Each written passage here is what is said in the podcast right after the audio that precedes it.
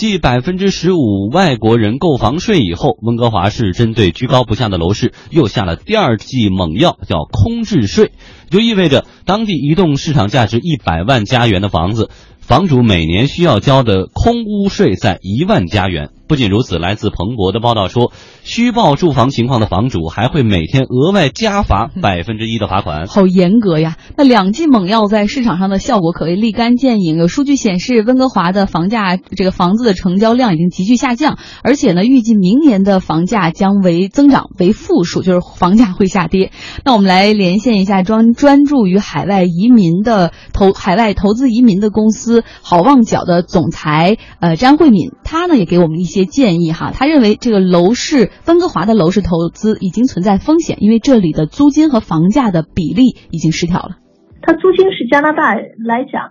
相对来说比较低的，而且是呃温哥华的话，作为加拿大的城市来讲，收入也不是特别高，也不像多伦多这样收入。多伦多啊，还有一些其他的一些城市，蒙特利尔啊这样一些城市，它有主要的工业支撑，所以它收入相对而言比较高。那么温哥华的相对收入在加拿大都不算高的，租金所占的收入比例，要付出去的租金所占的收入比例，却是加拿大最高的一一个地方。整个租金回报率是加拿大最低的，房价是最高的，收入也不是高的。那么在这个情况下，本身就有一个 bubble 啊。那么这个 bubble 这个泡沫形成的原因啊，是大量的呃外国人买房。温哥华只有六十万人口。那么我看到的报道已经有一万多的空置房子，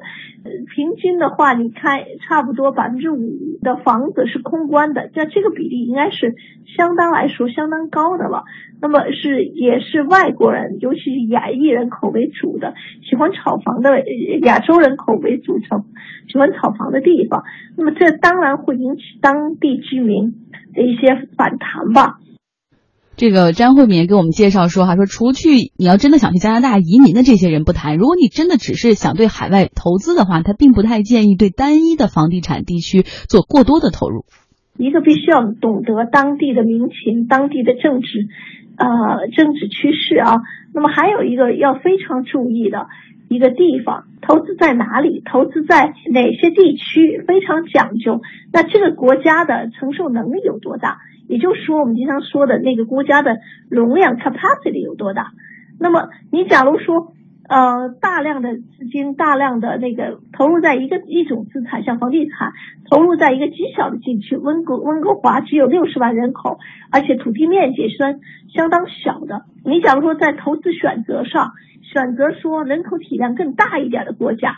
那么再更广泛一点，再更多元化一点。